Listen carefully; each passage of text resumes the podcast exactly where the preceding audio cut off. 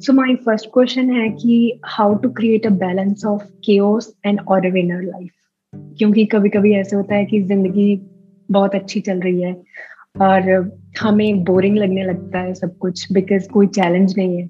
और कभी होता है कि सब कुछ आउट ऑफ़ कंट्रोल जा रहा है और हमें समझ नहीं आ रहा, हम रिजेंटफुल होते हैं। तो how to create a balance this is what life is चाहे वो फिर आपकी लाइफ हो, चाहे किसी की भी लाइफ हो। Life by its very nature it's chaotic एक एंगल से आप देखोगे तो बहुत ही केओटिक है लाइफ दूसरे एंगल से आप देखोगे तो एवरीथिंग इज़ इन ऑर्डर ये दोनों जो स्टेटमेंट्स हैं आपस में देखने में कॉन्ट्राडिक्टरी भी लगेंगी बट अगर आप ध्यान से समझेंगे तो आपको समझ आ जाएगा मैं क्या कह रहा हूँ। कि बेसिकली इस यूनिवर्स के अंदर जो भी कुछ होता है, वो सब कुछ इन ऑर्डर है। क्या कुछ भी आउट ऑफ़ ऑर्डर होता है? Everything is in line with the laws of the nature laws of the universe उसके बाहर कहीं कुछ नहीं होता है। तो if you talk about life तो everything is in order but जब हम अपने स्टैंड पॉइंट से इस लाइफ को देखते हैं, इस मैं के स्टैंड पॉइंट से तो लगता है कि सब कुछ केओटिक है। और कभी कभी लगता है कि सब कुछ पीसफुल है। अब कब लगता है केओटिक है और कब लगता है पीसफुल है?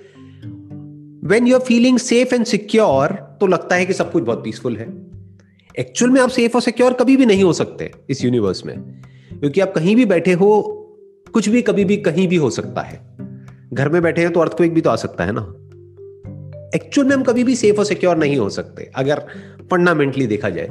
तो क्या होता है कि हम अपने माइंड में जब फील कर रहे होते हैं कि अभी हम सेफ़ हैं, हम सिक्योर हैं, जो हमें चाहिए था वो मिल गया है I am happy with my life these are all just thoughts obviously बाहर जो भी कुछ हो रहा है हमारे आसपास में, उसका भी इस पे इफ़ेक्ट होता है कि फॉर एग्ज़ाम्पल आपके पास में एक सेफ़ और सिक्योर जॉब है तो यू फीलिंग कि हाँ सब कुछ ठीक है। अब जैसे ही वहाँ से नोटिस आया कि भाई, दो महीने में छोड़ दो तो सब कुछ केओटिक लगने लग जाता है।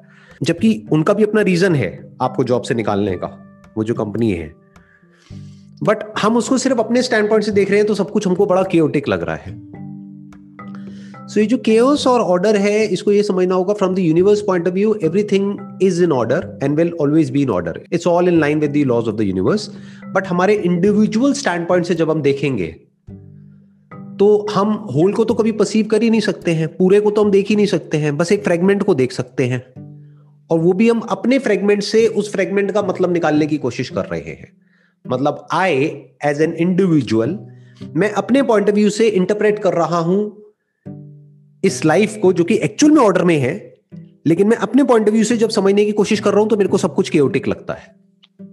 आप समझ रहे हैं? देखिए, ध्यान से समझिएगा, एक एंगल हो सकता है एक होलिस्टिक पर्सपेक्टिव उस एंगल से देखेंगे तो एवरीथिंग इज़ इन ऑर्डर एक है from perspective of an individual उसके एंगल से देखेंगे तो सही और गलत का कॉन्सेप्ट बीच में आ जाएगा। अच्छे और बुरे का आ जाएगा। प्रॉफिट और लॉस का आ जाएगा। किसी का प्रॉफिट किसी का लॉस होता है। जैसे एक है यूनिवर्स के एंगल से देखेंगे तो एक बिल्ली ने चूहे को खाया तो कोई बात नहीं that is okay that is part of the whole system the ecosystem but अगर चूहे के पॉइंट ऑफ़ व्यू से देखेंगे, उसकी फैमिली के पॉइंट ऑफ़ व्यू से देखेंगे तो बहुत गलत लगेगा आपको। आप कहोगे, ये तो लाइफ बहुत ही केओटिक है। ये बिल्लियाँ आकर के चूहे को खा जाती है। अच्छा बिल्ली के स्टैंड पॉइंट से देखोगे, जब उसने बड़ी कोशिश करी और उसको चूहा नहीं मिल रहा है खाने के लिए, यानी कि वो भूख से मर रही है, तब आप कहोगे कि ये तो बहुत केओटिक हो गया। बट जब उसको चूहा मिल गया है तो उसकी लाइफ पीसफुल हो गई है। तो बिल्ली को लग रहा है सब कुछ ऑर्डर में है। तो अब अगर इस सिचुएशन से बाहर निकलना है आपको तो उसका क्या तरीका है? उसका तरीका यह है have a holistic perspective life को एज इट इज़ देखो लाइफ को हर एंगल से देखो, हर पर्सपेक्टिव से देखो। तब आपकी लाइफ में भी ऑर्डर आता चला जाएगा, क्योंकि अब आप सिर्फ़ एक फ्रेगमेंट को देख करके नहीं बोल रहे हो कि मेरे साथ में सही हो रहा है, गलत हो रहा है। आप पूरे को देख रहे हो। जैसे ही आप अपनी विजन को ब्रॉड कर लेते हो तो ये केओस क्रिएट नहीं होता है। बट जैसे जैसे हमारी विजन नैरो होती चली जाती है, वैसे वैसे लाइफ केओटिक लगने लग जाती है। जैसे अगर अभी मान लो इस पेंडेमिक की वजह से आपकी जॉब चली गई तो आप क्या कहोगे कि लाइफ बहुत ही केओटिक है, अब मैं क्या करूँ? मेरे को कहीं जॉब नहीं मिल रही, ये नहीं हो रहा, वो नहीं हो रहा। बट इसका एक दूसरा पर्सपेक्टिव भी है। कि आज आपकी जॉब चली गई दैट मीन्स कि आपको टाइम मिल रहा है, घर में खाली बैठे हो, करने को कुछ भी नहीं है टाइम मिल रहा है अपनी स्किल्स को अपग्रेड करने के लिए, जो वैसे नहीं मिलता। वैसे आप हो सकता है जॉब ही करते रहते अगले बीस साल तक, और ऑलमोस्ट उसी लेवल पर रहते जिस लेवल पर थे, क्योंकि आपको टाइम ही नहीं मिल रहा था अपनी स्किल्स को अपग्रेड करने के लिए, अपनी पर्सनालिटी को इंप्रूव करने के लिए। बट अब आपको टाइम मिला, मान लो एक साल का तो इससे एक साल में आपने अपना एक नया वर्जन लॉन्च किया मार्केट में। जैसे एप्स का नया वर्जन आता है ना ऐसे ही आपने अपने आप को अपग्रेड कर दिया बहुत ही सिग्निफिकेंटली यानी जो आप पहले थे उससे आपकी जो स्किल है वो दस गुना बेटर हो गई। तो एक साल बाद वापस से जब सब कुछ ठीक होगा उस वक्त आपका जो पैकेज होगा दैट मे बी डबल और even five times more than जितना आपका पहले था। तो शॉर्ट टर्म में आपको नुकसान हुआ शॉर्ट टर्म में सब कुछ केओटिक हो गया बट लॉन्ग टर्म में इसका आपको बेनिफिट हो गया। तो अपनी विजन को बड़ा कर लो। लाइफ को पूरा देखो तो गलत भी सही लगने लग जाता है from the holistic point of view but अगर हम अपनी विजन को नैरो कर ले, अभी जो हमारे साथ में हो रहा है, बस वहीं तक देखें, ना उसके आगे देखें, ना उसके पीछे देखें। तो स्टैंड अलोन वे में आप किसी भी इंसिडेंट को, या किसी भी इवेंट को, या लाइफ में जो भी कुछ हो रहा है, उसको इंटरप्रेट करने की कोशिश करोगे तो आपको सब कुछ ही बहुत ही क्योटिक लगने लग जाएगा। आप कहोगे हो क्या रहा है? Because you will feel out of control that's the definition of cares when things are not in your control और थिंग्स हमारे कंट्रोल में क्यों नहीं होती है? कब नहीं होती है? जब हमारी विजन नैरो हो जाती है। फॉर एग्ज़ाम्पल आपके साथ में कुछ बहुत बुरा हो गया। अब आप बैठ करके यही सोचे चले जा रहे हो, मेरे साथ में ऐसा क्यों हुआ? क्यों हुआ? क्यों हुआ? क्यों हुआ? उसका कोई जवाब नहीं है। यूनिवर्स में जो होता है, वो क्यों होता है? एक है उसका साइंटिफिक आंसर वो जो होना था, जैसा होना था, वैसा ही हुआ। जैसे बोलते नहीं, होनी को कौन टाल सकता है? तो होना था, इसलिए हो गया। Now don't waste your time thinking about के क्यों हुआ। थिंक अबाउट इट कि क्या हुआ। और मैं क्या कर सकती हूँ जिससे कि वो दोबारा ना हो? मैं उससे क्या सीख सकती हूँ? या जो हुआ, उसकी वजह से आप ये कह सकते हो कि कुछ बदल गया है। देखो, दो अलग अलग एंगल हो सकते हैं ना देखने के। एक हो सकता है कि कुछ डिस्ट्रॉय हो गया है। In fact change is destruction I am not sure how you are going to see this पर ध्यान से समझना, हर बदलाव की शुरुआत डिस्ट्रक्शन से होती है। कुछ मिट जाता है, तभी तो कुछ नया पैदा होता है। लाइफ की शुरुआत डेथ से ही तो होती है।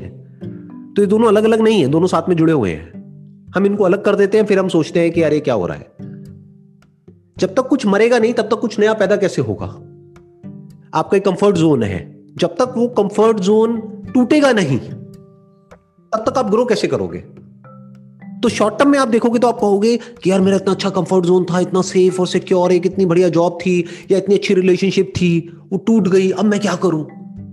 That is a narrow vision of life broader vision क्या हो सकती है? अच्छा है, ये हुआ। अब मैं नेक्स्ट लेवल पे जाऊँगी। अगर ये नहीं होता तो मैं आगे कैसे बढ़ती? मैं तो इसमें से कभी निकल ही नहीं पाती। Now I am free to think free to do whatever I want to this is another way of looking at it कि this is basically not a problem but a big opportunity to go on to the next level इन सब बातों को एक है कि आप theoretically समझने की कोशिश करो, जो भी कुछ मैं बोल रहा हूँ। एक है एक्चुअल में अपनी थॉट प्रोसेस को मेरी थॉट प्रोसेस के साथ में अलाइन कर दो, फिर देखो कितना मज़ा आएगा जीने में। फिर जो भी कुछ हो रहा है, हो सकता है पूरी दुनिया बैठ करके एक तरीके से जो भी कुछ हो रहा है उसको इंटरप्रेट कर रही होगी बट आपकी थॉट प्रोसेस उस पूरी दुनिया से अलग होगी। You will see every problem as a stepping stone. Not in theory but actually. दोनों में बड़ा डिफरेंस है। ये जो बातें मैं कर रहा हूँ हो सकता है आपसे कोई और भी बैठ करके करने लग जाए but I am not sure कि वो जी भी ऐसे ही रहे हैं या फिर थियोरटिकली कहीं से कुछ पढ़ लिया है सुन लिया है और फिर बोल तो ऐसे रहे हैं लेकिन एक्चुअल में कुछ और ही कर रहे हैं। एक्चुअल में बैठ करके जो भी उल्टा सीधा कंटेंट है न्यूज़ में वो कंज्यूम करते चले जा रहे हैं और नेगेटिव होते चले जा रहे हैं और फ्रस्ट्रेट हो रहे हैं और ऊपर ऊपर लेवल से ऐसी ऐसी बातें कर रहे हैं। एक है इन बातों को सिर्फ़ सुनना एक है समझना और इंप्लीमेंट करना। यानी अपने बिहेवियर में इन सब बातों को लेकर के आ जाना। कि कुछ भी हो instantly you are ready to change कुछ भी मिटे तो आपको समझ आ जाए this is not destruction this is change कुछ बदला है। Let me make the most of it क्योंकि चेंज में ही ग्रोथ होती है। स्टेगनेंट में तो मौत होती है। स्टेगनेंट में ग्रोथ नहीं होती है। कोई भी चीज़ स्टैगनेंट है, इसका मतलब क्या है? रुक गया है, जैसे पानी रुक गया है तो सड़ गया है ना। बट पानी बह गया है तो साफ़ सुथरा है।